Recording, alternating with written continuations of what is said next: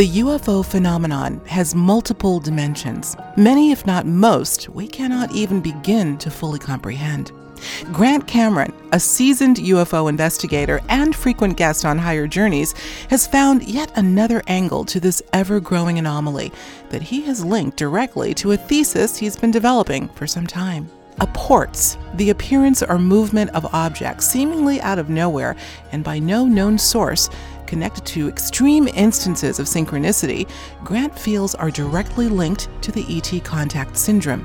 I asked Grant to share with us some of his more recent findings in this regard and how, if at all, this reshapes his ideas of some of what seen UFOs are really all about.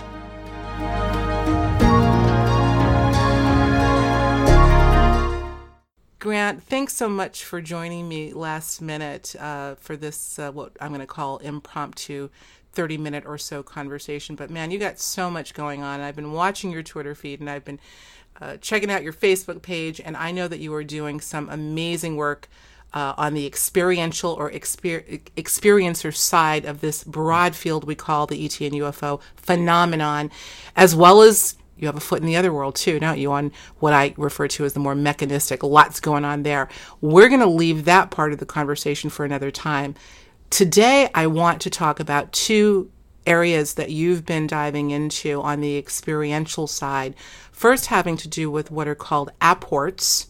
Mm-hmm. And then I'd like to have you give us uh, a bit of an update on some interesting things that have been taking place at Mount Shasta. So, those are the two areas that we're going to tackle.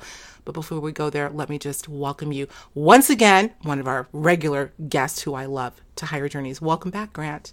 Well, thanks, Alexis. I appreciate your having me on, and I appreciate your bringing up apports, which yeah. could be uh, the most important subject there is to talk about. Why? Why is it the most important in this? The more area? I look at it, and uh, like everything else in my career, I got dragged into this. I didn't. um, I didn't uh, decide to do this. It was just a bunch of synchronicities happened, and it was like one thing after another thing after another thing and it was basically saying you got to look at this and so basically it starts with ray hernandez a conversation at lax airport and he's talking about this guy that he has it's his top experiencer that he has and he starts talking about this guy and he's got this entire collection of uh, I guess you'd call them manifestations and apports. So, uh, manifestation is something that pops in from um, someplace. We've never really seen it before. We don't know where it comes from. And uh, things that are reported are things in your house that are moved around, or you find coins and stuff like mm-hmm. this. So it's it's movement of things. So he talked about it, and I sort of thought, well, this is very weird. Um, and it basically went into, as you know, the um, to the stars is very uh, well. I guess everybody in the UFO community is infatuated with this metal stuff. So they're saying, you know, we got these pieces of metal, and you know, if we can analyze these things, and they're very strange, and they're they're they're layered, and we can't layer the stuff, and it's done atom by atom and stuff like this, and everybody's just gaga over this metal stuff. And when he was telling me this story, I'm thinking, I wonder if that's what the metals are because you see what everybody's believing and we have very smart people and yet they're making very illogical uh, sort of conclusions they're saying you know, this this flying saucer comes across the galaxy. It makes it all the way across the galaxy, and then it gets into our atmosphere, and little pieces start to fall off it. And, and I say, no, there's no pieces falling off flying saucers. They're dropping this stuff. This is like apportation stuff.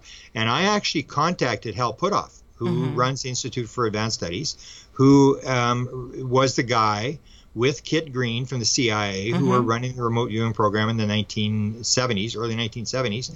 And I knew that he had this stuff going on in his lab. It suddenly occurred to me that I said, he must know. There, he's the guy that's doing the analysis on this material.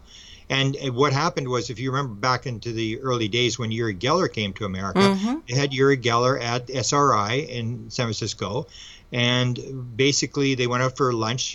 Um, Hal Puthoff and um, um, Edgar right. Mitchell tell the story. Uh-huh. They go, they go there, and Uri Geller's eating ice cream, and suddenly he's got he he bites down and he cuts his lip, and he pulls out this pin, and and he ha- he gives it to Edgar Mitchell, and Edgar Mitchell said, "That's a pin of mine. I think it was an Air Force pin that he had lost in Houston a number of years before." And he said, "How did this get in your ice cream?"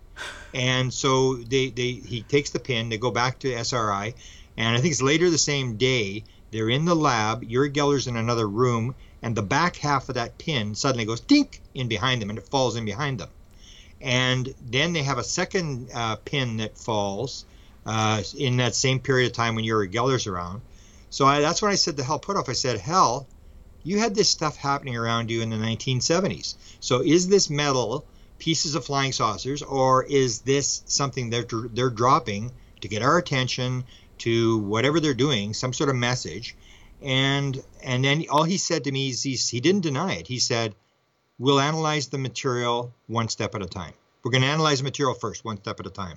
So he knows this connection, and that's what I'm saying. That that that that if you go back into UFO history, you can see that the very first major sighting was an, it was an it was a manifestation or an apportation case, and that was Maury Island. If you remember, this is three days before Kenneth Arnold had his sighting.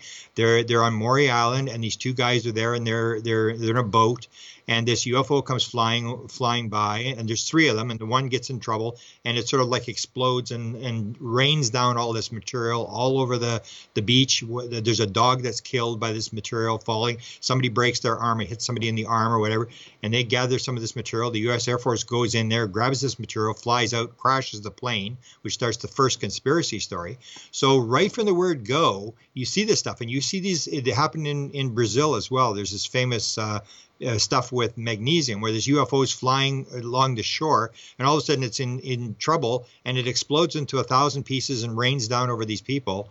And I'm going like, are they really crashing, or is this all intentional? Is this all like a for and what you start to see when you start looking at these apportation things is they happen around experiences a lot. For example, when I uh, we were talking earlier about this Tony Bintz, he comes to America, he wants to see me, and he starts telling this bizarre story about how he uh, his wife doesn't want him to come. He's never left the country. He's he's got very very serious uh, diseases. Um, he, and so he says, "I need a sign." And these these feathers start to fall one, one after another, one day after another day, and they fall right in front of him. And so then he goes to his wife and he says, I've got a sign. They, they want me to go to America. I'm supposed to meet with Grant. And his wife says, There's feathers everywhere. And then he said, uh, so he goes out into the into the backyard and he says, "Okay, guys, if you really want me to go, you got to help me out here." And he says, this big giant feather, about two feet long, comes from the left to the over his head, sits above his head, and he goes, "Thank you, thank you." And this thing, he said, goes like a rocket, just takes off into the sky. Then he goes and tells his wife, and she says, "Tony, there's feathers everywhere." And so she's still not bought into this thing and yet she knows he's taken a bunch of really weird photographs. That's why he originally wanted to see me. He had like, I guess maybe 50 photographs, and some of the photographs he's he's got are like none you've ever seen before. Just yeah. almost like they're setting themselves up. Helicopters with UFOs in the photograph. Helicopters 50 feet over his head. Just very bizarre stuff. So his wife knew that there was some bizarre stuff going on. So that's when she says she's she figures, well, I'll give it a try. So she's going to work. She works in London. They they're about 60 minutes out of London and so she's going on the train. So she says, okay, if this is for real, I want to see a feather. And this feather falls in front of her. And now she's like she's sort of having her experience. She gets on the train and she's sort of sort of bewildered what's going on.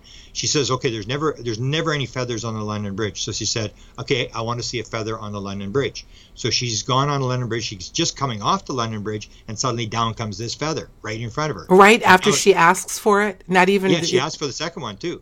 So then she she she goes to, she finishes work and then she says, "Okay, I want to see not one feather. I want to see lots of feathers." she gets on the train. She goes back to where they live, south of London. She gets off the train. As the door opens, there's a bush there with hundreds of feathers in the bush. Now she's just flipping out. She has no idea what the going on. She goes home. She says to Tony, "Tony, you can go to America." He, I guess says, she well, should. What changed? She said, when the kids go to bed tonight, I'll tell you. So she tells him the story. The next day, I think she's working from home. She works two days from home. She um, um, is sitting at her her desk, which is about five feet from this patio door that goes into the the garden where he has a lot of these sightings. So the patio door is open about 12 inches. So she says, "Okay, I want to see another feather." So she's sitting there, and all of a sudden, the, this feather falls down between the patio doors, comes in the patio door, and lands at her feet. So that's how this whole thing starts. And but it, what happened was he wanted to show me his his UFO photographs, and I said, well, I'm really not interested in UFO photographs. Uh, so I, but I interviewed him. I said, Tony, you ever have anything weird? You ever have anything sort of uh, uh, move around in the house? And he would said, oh yeah and he told me the story about the keys flying through the, the room that his wife had seen and uh, bizarre things with the kids that had happened and doors slamming and stuff like that. And i said yeah that's kind of what i'm looking for. And then he told me the feather story. So when he gets to laughlin and i won't get into the details but there are another half a dozen maybe more than half a dozen feather stories that happen at laughlin. Mm-hmm. the, the last one was we go to tucson Desta and I, after all these other feather things that happen at Laughlin, like Paula Harris coming down with a big giant feather shirt on. Oh, you're kidding me. Are you kidding? Tucson, and that's when I have my own experience, and that's when you get sold. Like you're not sold when you hear other people, but when it happens to you, absolutely for confirmation. And I find these these feather cards at a church. There's this old church there. Desta wants to go into the, the gift store, and I'm I, I see these feathers. So I go, wow, I'm gonna. This is pretty weird. These white feather cards, giant uh, greeting card. So I'm photographing the first one, and then I'm photographing the second one, and I put the card down, and I'm look, and there's Desta standing there with a feather, and I said, "Get out of here." She mm. said, "Yeah, I'm standing outside waiting for you," and this feather falls at my feet. So where I tied into the UFO thing is I say, do they really need to give us feathers or is this what this is all about because the more i look at the ufo phenomenon the more i think it is not physical it is not it, there's something weird going on here absolutely this, this, goes later to, to, to shasta but um, what i start to think is are the UFOs themselves actually a apports? And you even get to the thing with the crashes. If they can make, and there's there's various stories. There's some. It happens in uh, various um, different types of phenomena, like with Ouija boards. There's a famous story told where the the one girl it ha- happens in 1989 in Great Britain, where they the girl puts uh, um, some crystal and something else on the Ouija board to make it work even better. They're they're dealing with this um, girl who claims to be a 12 year old girl from Great Britain from about 1910. She's on the other side of the board, and they're talking to her. And so then the the, the board makes this message. What's this for? And the girl said, "Well, I put this crystal and and some other item on the board to um, to maybe make the board work better." And then they said, "Would you like me to?" And the board says, "Would you like me to combine them for you?" And the girl says, "Yeah, that'd be nice." Hmm. And then they said, "Would you like some gold and silver in it?" And the girl goes, yeah, that'd be nice. And they do this lapis lazuli stone. Absolutely, I'm familiar with it. Yeah. You're from the story where it falls under the table and has the gold and silver streaks in it. Well, I'm familiar with the stone, lapis, of course. Yeah. Yeah, and, and it just has this gold and silver streak in it, and this appears underneath these these apports would fall, or these would be like manifestations, but they fall under the the the the, the board would go the the, the glass. They had a, you're using a shot glass, and you could hear it shh, going around the board. Mm. That means an apport is about to appear, and this thing would appear under the table table and they had photographs appear. They had a photograph that appeared from it looked like from about 1910 and and they said top right. And this is the girl, this Addie girl. It's a very very bizarre story. So you see these apport things. So then you start wondering is a UFO actually a UFO, or is it something that's come across the veil? Because with these uh, manifestations, we know from a lot of the work that's been done is they can make something appear and it, it may be a small thing like a like a polished stone or something like that or but they can make it disappear again mm-hmm. so the thing is is that what's happening is is everything on the other side of the veil so to speak or in higher right. vibrant consciousness right. and they can come like like a like a being and i always say this with beings that a lot of people will describe a being that comes and then turns into a ball of light and disappears, or it's a ball of light which turns into an alien. And I always say, is it a ball of light or is it an alien?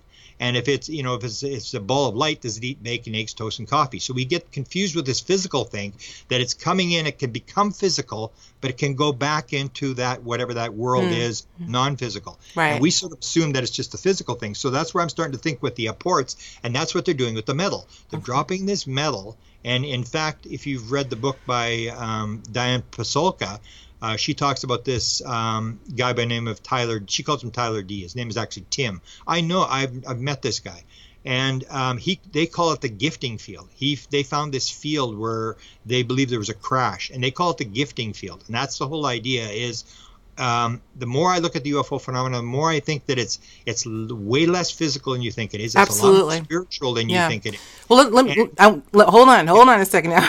there's yeah. so much in there because I'm taking some notes here because there's so many elements. You're really onto something really big, and I tend to agree with you. I mean, look, what you're talking about from the story of Tony and his wife to the manifestation of these these what we call apports or objects uh, make me think of several things that you are very well familiar with. And that has to do, well, first of all, fundamentally, it has to do with consciousness because we're not just talking about a one way communication here. We're talking about obviously something that is conscious on the other end, whatever that is, as well as our own consciousness being intertwined with one another, feathers showing up upon request, not arbitrarily, but upon request. So there's some link that's going on between us, and I've always said this, and who, who or whatever we're communicating with. The other thing that comes into this that is clear and unequivocal, Grant, is this idea of the contact modalities all being connected. We're talking about telekinesis. We're talking about uh, just manifestation. We're talking about ESP broadly. So the contact modalities and how they're all linked are coming in here. And then lastly, before you, you continue, I want to bring up in terms of the apports and manifestations coming out of seemingly nowhere, which they're not. Mm-hmm. Uh, Michael Talbot comes to mind. And I know you know the late Michael Talbot. I'm, i know you're familiar with his work, and I'm sure that you're familiar with the fact, as quiet it was as it was kept until his passing, that he too was a contactee, an abductee, an experiencer who worked with Bud Hopkins in regression. Michael Talbot is famous for telling stories about multiple occasions of being in his bedroom and having what he called dry spaghetti noodles just fall out of the air and onto his chest, and mm-hmm. other objects that would materialize. Keep in mind, we're talking about apports and we're talking about an experiencer, yet another link. So I wanted to just draw those things out for you because again, I think you're onto something here. And we're talking about something that's that's not extra dimen- extraterrestrial as we think, but perhaps uh, well, certainly multidimensional and extra dimensional. Yeah, it's got to do with reality. Like, how does reality actually work? It's like the whole idea of the idea that there may not even be a physical world. That right. whatever you see out there is going through your consciousness. It's happening inside consciousness. It's not you're looking out into the world, and that's a that's a hard thing to grasp because it looks like it's so physical and so I, that's where I think it may come down to understanding what reality is all about. And, and, so when you get experiences like Michael Talbot, who's talking about that, and the gravel on the roof, and the gravel and the, sort the, roof, the, right. the, the emerald that appears on the Buddha's head, that his that his wife, you know, or his, his showing his mother. Did that was that there before, and you know all this kind of stuff. A lot of people will confuse it. They they parse it, as you point out and they don't realize it's all the same thing. So that's when you can ask experiences, and you'll find this very unique. Is you'll say to them, like I said to Tony, Tony, you ever have anything fly around the room? And everything ever fall out of the sky? And they go, Oh yeah. But then they'll say, But that's not gonna. No, that's not UFO. They all think it's it's something different, mm-hmm. and, and, we're starting to realize when you talk to experiencers, most experiencers have this kind of stuff. And, and you get like uh, if you're familiar with the um, the paranormal rangers, they yes. do uh, investigations, and they had they did a lecture, um, which I think is over a million hits on the internet. They do a lecture where they talk about being in this sort of a, a poltergeist environment in a it's a building that they were to, told to call in there, and they were there for the weekend. They had 64 coins appear, all heads up, and I have I have more than six people who have dimes, and they start telling me these stories about dimes, and I'll say, how many dimes have you got? And they'll say, oh, 40. And they think it's their dead mother giving them to them or stuff like that. And people finding dimes in the middle of the bathtub, like not places you would expect, or coins in the middle of the floor, always heads up and stuff like that. And you start to realize that there's this connection, almost like a, a, a signaling type thing. And it goes even to um, w- when I was at um, Mount Shasta two weekends ago. Yeah, tell us about that. Uh, the, at first it appeared nothing was happening because that's usually the pattern. Nothing really happens to me, but the people who are around me, a lot of stuff happens. It's almost like I'm the scribe. I'm the person who's supposed to. And so what happened was the Friday we were there, and I didn't realize anything had happened. Saturday morning, um, they do these exercises, and I'm all upset because they're doing these um, sort of um, you know heavy duty exercises, which I'm not used to, and I'm thinking, man, did I make a mistake coming to this place? and and then they started telling the stories, and then they started telling these stories, and it it was one of the most active I- events, and uh, I got to record it. Nobody wanted to record it, so I'll record this. So I did interviews with all these people, maybe 12 hours of interviews, and um, anybody who had any sort of experience. And what I found with the experiences was this um, sort of idea how hard it is to make something appear. You think, you know, it's an alien, he just comes through the portal, and then suddenly you have this physical alien. And what I saw with these people, and there was um, possibly two Xendra type events. There was at least three actual contacts with non-human intelligence. And these people, they what they do there, if you're familiar how they do it, is they're using vibration. The Rama protocol is you use vibration. You raise the vibration, raise the vibration, and then you're able to sort of they their ideas. You lift your vibration, they come down. You meet in the middle in a Xendra, which is like an interdimensional bubble or in some sort of thing. But when I was talking to these people about their experiences, there was no real solid physical alien. It would be they would see it in their in their mind's eye. Mm-hmm. They would have a vision. It was sort of out there, but it, it wasn't you know one one on one physical. And the one guy described it very clearly, where he said it, it, they knew there was three of them in this spot. They were in the dark, and they said there's something here, there's something here, and they all they all sense this, like they're sensitive, and they're picking this up. And then the the one sees it, and it's appearing, and it's appearing like two silhouettes that start to appear and then they sort of collapse and go back down into this rolling smoke that is, is going in front of them. And then it, it tries to reappear into these two ob- these two beings and then it collapses back down again. And it's that idea is that it's not that easy to come across the veil that sometimes you're you're getting it you're not getting it. And these people are going through an awful lot of work. And then the other thing that really impressed me I always thought because they, if you're familiar with the Rama thing, they do a ceremony where they they do this what's called the the cesium crystal initiation, where they give you these crystals and the aliens are supposed to put these crystals in your hands. then you put the hand the, your hands over your heart, and it, it's this initiation that makes you very intuitive and and sensitive and stuff like that. And so we were supposed to do that. I'd never done it. And I want I'd heard all these stories about people's stories about what happens in these initiations. So I'm excited. And so what happens is that they get a message. So what they're doing is they're following the intuitive person. They're saying, "Has anybody got a message? Anybody?" And the one guy's name was Mario, and this guy's getting this message. There's a there's a triangle. There's a tree. It's falling over against another tree. It's up on the it's up on the mountain. So they break up the group at 10:30. They're following this guy. He's like the the antenna. He's getting the message. They've got to follow him. And Mario, where are we going to go? Mario leads them up the hill, and they go up, and he's running in the dark through the, and they're trying to keep up to him and stuff. Meanwhile, we're back at this at this uh, at the circle, and we're waiting for this crystal ceremony to, to set up. So the, it's very high. They know exactly what's going to happen. There's this area outside the circle that's got very high energy in there, and these and so Enrique Villanueva, who's the the sort of the contactee, goes up the mountain with Mario and eight other people, and they so the the group breaks up.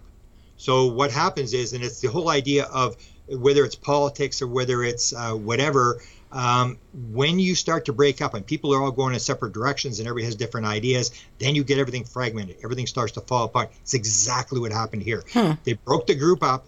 Ten of them leave the group and they're going up to the mountain. So all the all the mantras stop, all the oming stops, all the meditation stops. The group is sitting there. We're all sitting there waiting for the ceremony. People are moving around. People are going to their tents. People are getting in cars. And the the, the energy of that circle died right out. And the girls come back that were going to run it, and they said, the energy's gone. How could they tell the energy was gone? Well, they're sensitive, so they're they're picking it up. They were in the circle and they knew exactly where the circle was. They've been brought to the circle. Can you feel the energy? Yeah, this is where we're going to do it. And it's a certain spot that they can all sense. But then they said it's going down, so they said, okay, we got to do uh, we got to do some mantras. We got to try to raise it up. We could not raise it up again because what you'd done is you'd fractured the whole thing. You'd gone from from separate from un, from unity from oneness into separation and all the energy just died out in that circle. And they and they did not do the crystal ceremony because the the energy in that field had died out. And it happens every time they do this crystal ceremony. And that's what was, was more important to me. It was that fact. It's not the aliens that are coming in and making the circle. It's you are raising the vibration of of that energy thing. And that once the, it all breaks up and everybody goes in their separate ways and people stop thinking and people stop doing the, the mantra, the sure. dies out. Okay. So let me ask and, you a question. How would this all the, the incident at Mount Shasta? How how would that connect to uh, any likelihood of a presence of, of, of craft? What were there any? Uh, well, there was a there, yeah, there was ob- there was objects being seen, and again, okay. that comes across like what is an actual object? Because I go back to I do a, a, lecture called the theory of wow, and I say, you know, when a UFO comes, and it's got its lights on, like when it goes into a nuclear missile uh, area and sits and hovers above the nuclear missiles, why would it turn its lights on? We don't have lights on our crafts on our planes. Why does it have lights on it? Has lights on it because it wants you to see it. It's mm. this messaging thing, and it's like they're coming across the veil. So even I even get I even go as far now as to think that possibly if they can make like a, a lapis stone appear with gold and silver streaks in it uh, can they make a craft? So the idea, the, you always heard this idea that Roswell and these crashes were purposeful, that they actually crashed on purpose, and that we cannot control any of this. We have, and I'm firmly convinced of this. We have no control. We have bodies, we have crafts, but we cannot turn it on. We have no idea of what to do with this kind of material. And you hear these high level people talking about this that we, you hear that we're going to the stars. No, I believe we have nothing. We, this thing Really? is so far, it's almost like your cell phone, where my cell phone, you need my fingerprint to make it turn on. You need consciousness to turn on the craft. Well, sure, And- of course, and- but and yeah, and and so we, we, we got this idea that, that that it's a physical thing and all you do is pull the engine out of it and then you when I talk to these 50 people that I've got that have flown the craft they'll all say no you become one with the craft there is no engine there's mm. no steering wheel you're one with the craft you're flying the craft and it's this mental thing and and it moves it away from this physical world. That's why the more I look at it the more I say this thing is not going to be physical. It's like even Oh, I agree. I physical agree. world that if you have a, a near-death experience or a, a lucid dream or something, those people come back and they say, "That's the real world. We're living in the dream. That was more real than the real Sure. world." And and so it comes. That's why I say the apport thing. It's almost like they're giving us signals, especially with this metal stuff, because there's a lot of it. There's 40 different, and it's all little pieces. So why why are these little pieces falling, or are they dropping it? Are they purposely dropping it to make you go, "Wow, what is this?" And you it makes you think. The same as the lights. What is that thing flying around in the sky? Or even the symbols. Like uh, you you know that I know that that people have triangles. Now they don't have to leave triangles on people's bodies. They Yes. leave triangles there for symbols. you So know, I know that. You know, I know yeah, that, this right? Is, this is not a this is not a, your dream. This is for real. And Yeah. and the more I look at it, the more I think it's all signaling. It's almost and it's it's uh, spiritual beings. It's uh, guides. It's uh, aliens. Whatever you want to call it. It's almost like it changes based upon our belief system. Almost like uh, uh, John Mack. where He Right. says in that one lecture, he says, "You know, Bud," he says, "It's kind of weird. I'm the psychiatrist here. You think I'd be the one that would getting all the crazy people?" And he said, "I'm getting all the spiritual ones, and you're getting all the bad ones." And he said, "Maybe that has more to do with you and I than it does with the aliens." I agree. And it's this idea that we are part of what is happening Well, around that's- us. We are manifesting. Right. And that's why I have said that there has to be some sort of a symbiosis that's going on between us and them. Now, I know what you're saying, Grant, in that. Uh, it, it we can't do anything about it. It's all them. It's all them. But you know, I don't know if there is. It seems to me that whatever they're doing, they're taking something from us in order to complete whether it's an apport or a contact experience. I always say, I know I sound like a broken record. I think we have some skin in the game. We are maybe giving them some of the fuel for them to make that communication with us. So I tend to think that it could be a little bit more back and forth. I don't know. But that being said, perhaps what you're saying, I don't want to put words in your mouth, is that clearly their understanding of how to the malleability of reality and how to leverage that to be able to do these things they are far more advanced than we are and yet i feel they need us as well to complete the mission what do you think about that Yeah, but it still goes back to the oneness thing that, that we are them and we are, they Well, are yeah, us, and, yes. and that there is there is only one mind, and it's all like a game. It's almost like if you hear these people at the uh, just listen to one about a near death experience thing where um, the, the girl's talking about uh, you know the the beings and the that she's or the guides and they're playing around. She's dead and they're playing around with her body. Like what should we do? Should we actually?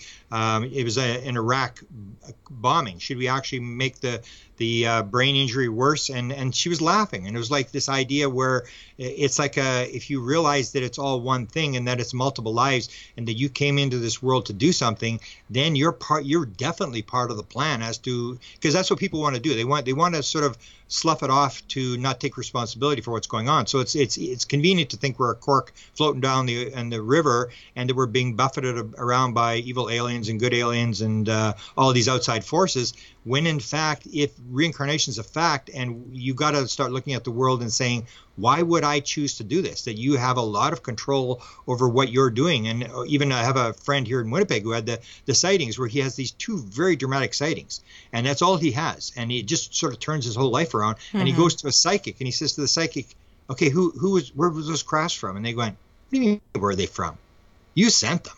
Yeah, it was you. It wasn't. Ah. There's nobody there. You sent it to wake yourself up, and so that's when you start when you start looking at the world that way. That you, if you take personal responsibility, and, and even if you're wrong, believe that you are in charge of manifesting whatever's happening to you. You got to say, it's it if in a reincarnation world it's not good and bad it's experience. And from every experience you're supposed to learn something. And if you mm. treat the world that way then you make all the right decisions because you take responsibility for whatever's happening to you at this point. You don't worry about what everybody else is doing because there's nothing you can do to change anybody else. Right. all you can do is basically find out that you came into this world and you plan to do something and you're going to leave this world and going to ask you how did it work out? Because you and before. I planned it. And so what are you doing what you're supposed to be doing? And and that's to me is the bottom line that people want to blame other people and they want to change other people. So they're always worrying about something that they really can't change instead of trying to figure out, take personal responsibility for the situation they're in. Absolutely. And, and, and that's where I go to, to Shasta.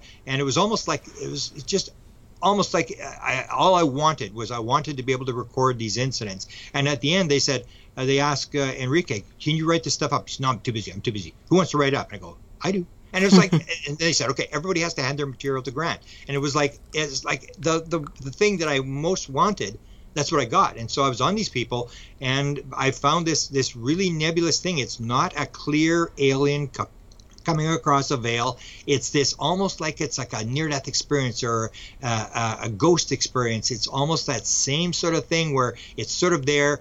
And if you if you're really good at it, and that's the thing is the experiences weren't happening to everybody. They were happening to the people who are very sensitive, mm-hmm. who had mm-hmm. worked at it and they were able to to sense it. And they could be in this. You and I could be in their field with them. They can pick it up, and, and you and I can't. So it's a matter of of your personal development as to how close you no are. No question to, about it. Yeah, no and, question. And, and, I think it's all messaging. I right. definitely, the more I look at it, the more I think everything, whether it's cattle mutilations, whether it's the supposed abduction, and now they're saying there's no abductions, and that if it comes down to that, Kit Green said that, and that was said in this Wilson document that was leaked. This no abduction, where everybody went, "That's crazy." Come on, there's abductions, and then you start looking at it. What if it's true that everything is in your mind, that it's in your consciousness, and there really is no out there, out there? Then you start looking at, well, maybe it's not that way. And and the example I, I am going to do a lecture on uh, the try to take on the fact there are no abductions.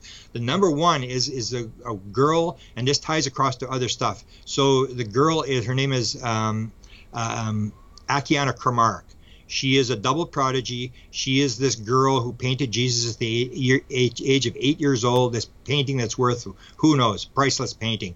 And she uh, was abducted at five years old. She disappeared uh, in front of the family in in her house. They brought in police. They brought in uh, sniffing dogs. They brought it. They they it went for hours to try to find her, and she reappeared in front of a window in front of witnesses. Materialized I, I, is what you're saying. Literally materialized. Okay. Again, what appeared? Okay. Yeah. So the way she, she became an apport. Then she says that that Jesus or God took her and she said she was split into a thousand pieces and that she could see how many dogs there were all the people looking for her and stuff like that. And she she was able to like a thousand minds a thousand eyes. She was and god and jesus took her through the universe and showed her all these faces and all these different things. And now she's painting this stuff. She's about 20 some years old. And she did two books of poetry at seven years old and so she's this double prodigy. And she said that that god took her. So the question is well and and i had a girl come to me and said no that was she knew the family. She said that was an alien abduction. And so the question is is jesus abducting people? Is god abducting people? Because this is the most documented abduction there was. They had the police. They had police reports. They have all this sort of stuff of her being gone in the house and all these people looking for her. And it comes down to this whole idea that her experience was that she was taken sort of in, a, in an etheric state into the universe and shown all this stuff and all these messages and she's doing all these unbelievable paintings coming back. And that's the whole thing is this this different this distinguishing between what's physical and what's not physical. It's all the same thing and it's it's, right. it's getting right. slippery all the time as to what is physical and what's not physical. There's an argument that there may not be any physical. And as you're telling these stories and i'm you know i'm thinking i just got off of someone else's show. I was guesting on someone else's show. I was thinking of this idea in the context of what you're saying of are we living in a simulation? Are we living in a holographic universe where these rules can be broken, where you can uh, dematerialize, so called dematerialize, and then come back again? uh, you know, and and again, what role do we play in this? In a virtual reality, in a virtual game, you get to make the rules. You get to make a request and have it uh, uh, manifest for you immediately. Uh, so, so what are we really dealing with in terms of the true nature of reality? And I don't expect you to answer that, but I yeah. have a feeling yeah. that there's there's something more yeah, to it. it we we know from from you know from the quantum world that you know time and space uh, may not exist and so but we keep falling back into this physical world thing is that I, am pretty sure that it's all going to be this. Uh, uh, one physicist said it was all Uli stuff. It's all this stuff, and and there are no there are no magical things. There there, there there's nothing magic. There's just people who understand more of the laws. Absolutely. I think so they can yeah. they can come into the physical world and they can go back and they can make apports appear and re, and go back into their world. They can do this kind of stuff. We can't. We think that there's just the physical world, so it's magic to us. It's just we don't understand what they understand. The rule, the rules of engagement. Well, I think of someone like Satya Sai Baba, who's been gone quite a few years now, that was able to to uh, manifest a number of things in his his hands, including some uh, what was it called? And Michael Talbot actually used this uh, as an example in terms of apports. Um, oh, I can't think of it. Some some kind of a, a rare nut that he was able to manifest that had a layer of gold, this very very rare. Uh, quality of gold that he was able to just absolutely manifest. I mean, this is uh, throughout recorded history, you know. And the other thing I, I, I want to bring up, we're going to have to wind down shortly, but I wanted to bring up this whole idea of uh, manifestation that we may be uh, triggering it or at least playing a, a role on demand. It makes me think of the CE5 protocols as well as HICE, human initiated contact uh, experiences that are done. They're, they're initiated, they're self initiated. You yeah. know, I want a feather to appear and it appears, show me. So there's something that we are triggering and who, whomever we're messaging to, Grant, that is granting our request. Yeah. Yeah. Yeah, yeah. The more, yeah, and and when you start looking at it and starting to understand that way, then if you come up on an experiencer, and that's what I started to do, is I would say to them, "So anything ever appear anything?" And and they would they they go, "Yeah," and it's literally almost every single one of them. It was really weird, and it's never been brought up and and so you you get that and and that's when you cross over to whatever their other experiences are you start wondering okay they found a piece of metal. Is that is that really came across or is is that a physical thing or is that um, coming across the veil? Uh, if you see an alien uh, and it turns into a ball of light i mean that's coming across the veil. It's not really physical. Uh, maybe the crafts aren't physical. And even this alien autopsy this body that they have if they can make a lapis stone with with gold and silver appear uh, can they make an alien body appear that was never really Absolutely. alive? They, yeah. They can do anything. And, and so you start looking at the whole thing right. that it may all be this sort of um, um, game of, of show and tell in order to move us to the next step to make us realize almost like the, the, the idea of, of LSD. That LSD was one of only 10,000, the guy had done 10,000 different chemicals. It was the only one he went back and did a second time. Mm-hmm. And that's when you discover LSD, and that breaks open the materialistic thing where you, you go into that world where it all starts to fall apart in 1943. And I think that's what it is. It's this gradual uh, progression where the more we go, the more we realize it is not the physical world we think it is. That's right. Jesus said, and I think I'm probably paraphrasing, I can yeah. do miracles, and so can you. And yeah, maybe they are said, trying to remind us and have us remember that this is what we are made of as well. That I agree with, Grant. Yeah, that's where I always use that expression. Jesus says, Jesus said, if you have the faith of a mustard seed, that's you right. can say to this mountain, move, and it will move, and nothing shall be impossible. And go. if he, and either you believe he's making this stuff up, or and the, but the more I look at the world, the more that is true. It's just you need an awful lot of faith. You need an awful lot of of understanding of how this thing works. And we just are in a world where we still believe the physical world. We don't believe this kind of stuff. And if you don't believe it, you're not going to manifest it. I love what you're doing so so much, man. You carry on, and you are going to witness many more miracles. I know. Grant Cameron, on behalf of so many people who love what you do, I want to just say thank you so, so much. You and I, remember we were sitting curbside at the outside of the Awakening conference in the UK, and you were just the, the enthusiasm. I'm just just in awe, just looking at you, going, "Oh my God, this man is just so you're so passionate about what you do." I, I was thinking about that today. Like, I, I, think I'm one of the luckiest people alive. I mean, if you realize what you're yes. in, I mean, I just like it's uh, amazing. Just uh, it's amazing when you when you when you see that that uh, you're eternal. You have all this sort of stuff, and so and don't get so tied up. Enjoy it and um, try to play the game to to move it along as much as you can. And I appreciate your interest in, in what I'm doing, and and I'm interested you're down going down the same road I am. And I think a lot of people. 10 years ago you and I and a bunch of people weren't going down this road mm. so I think we're we're heading in the right direction I agree well carry on my friend Thanks, and uh, thank you so much for coming on such short notice and uh, we're gonna have Anytime. you back real soon so thanks Beautiful. Grant and thank you everyone for tuning in as always to higher journeys we'll talk to you real soon take care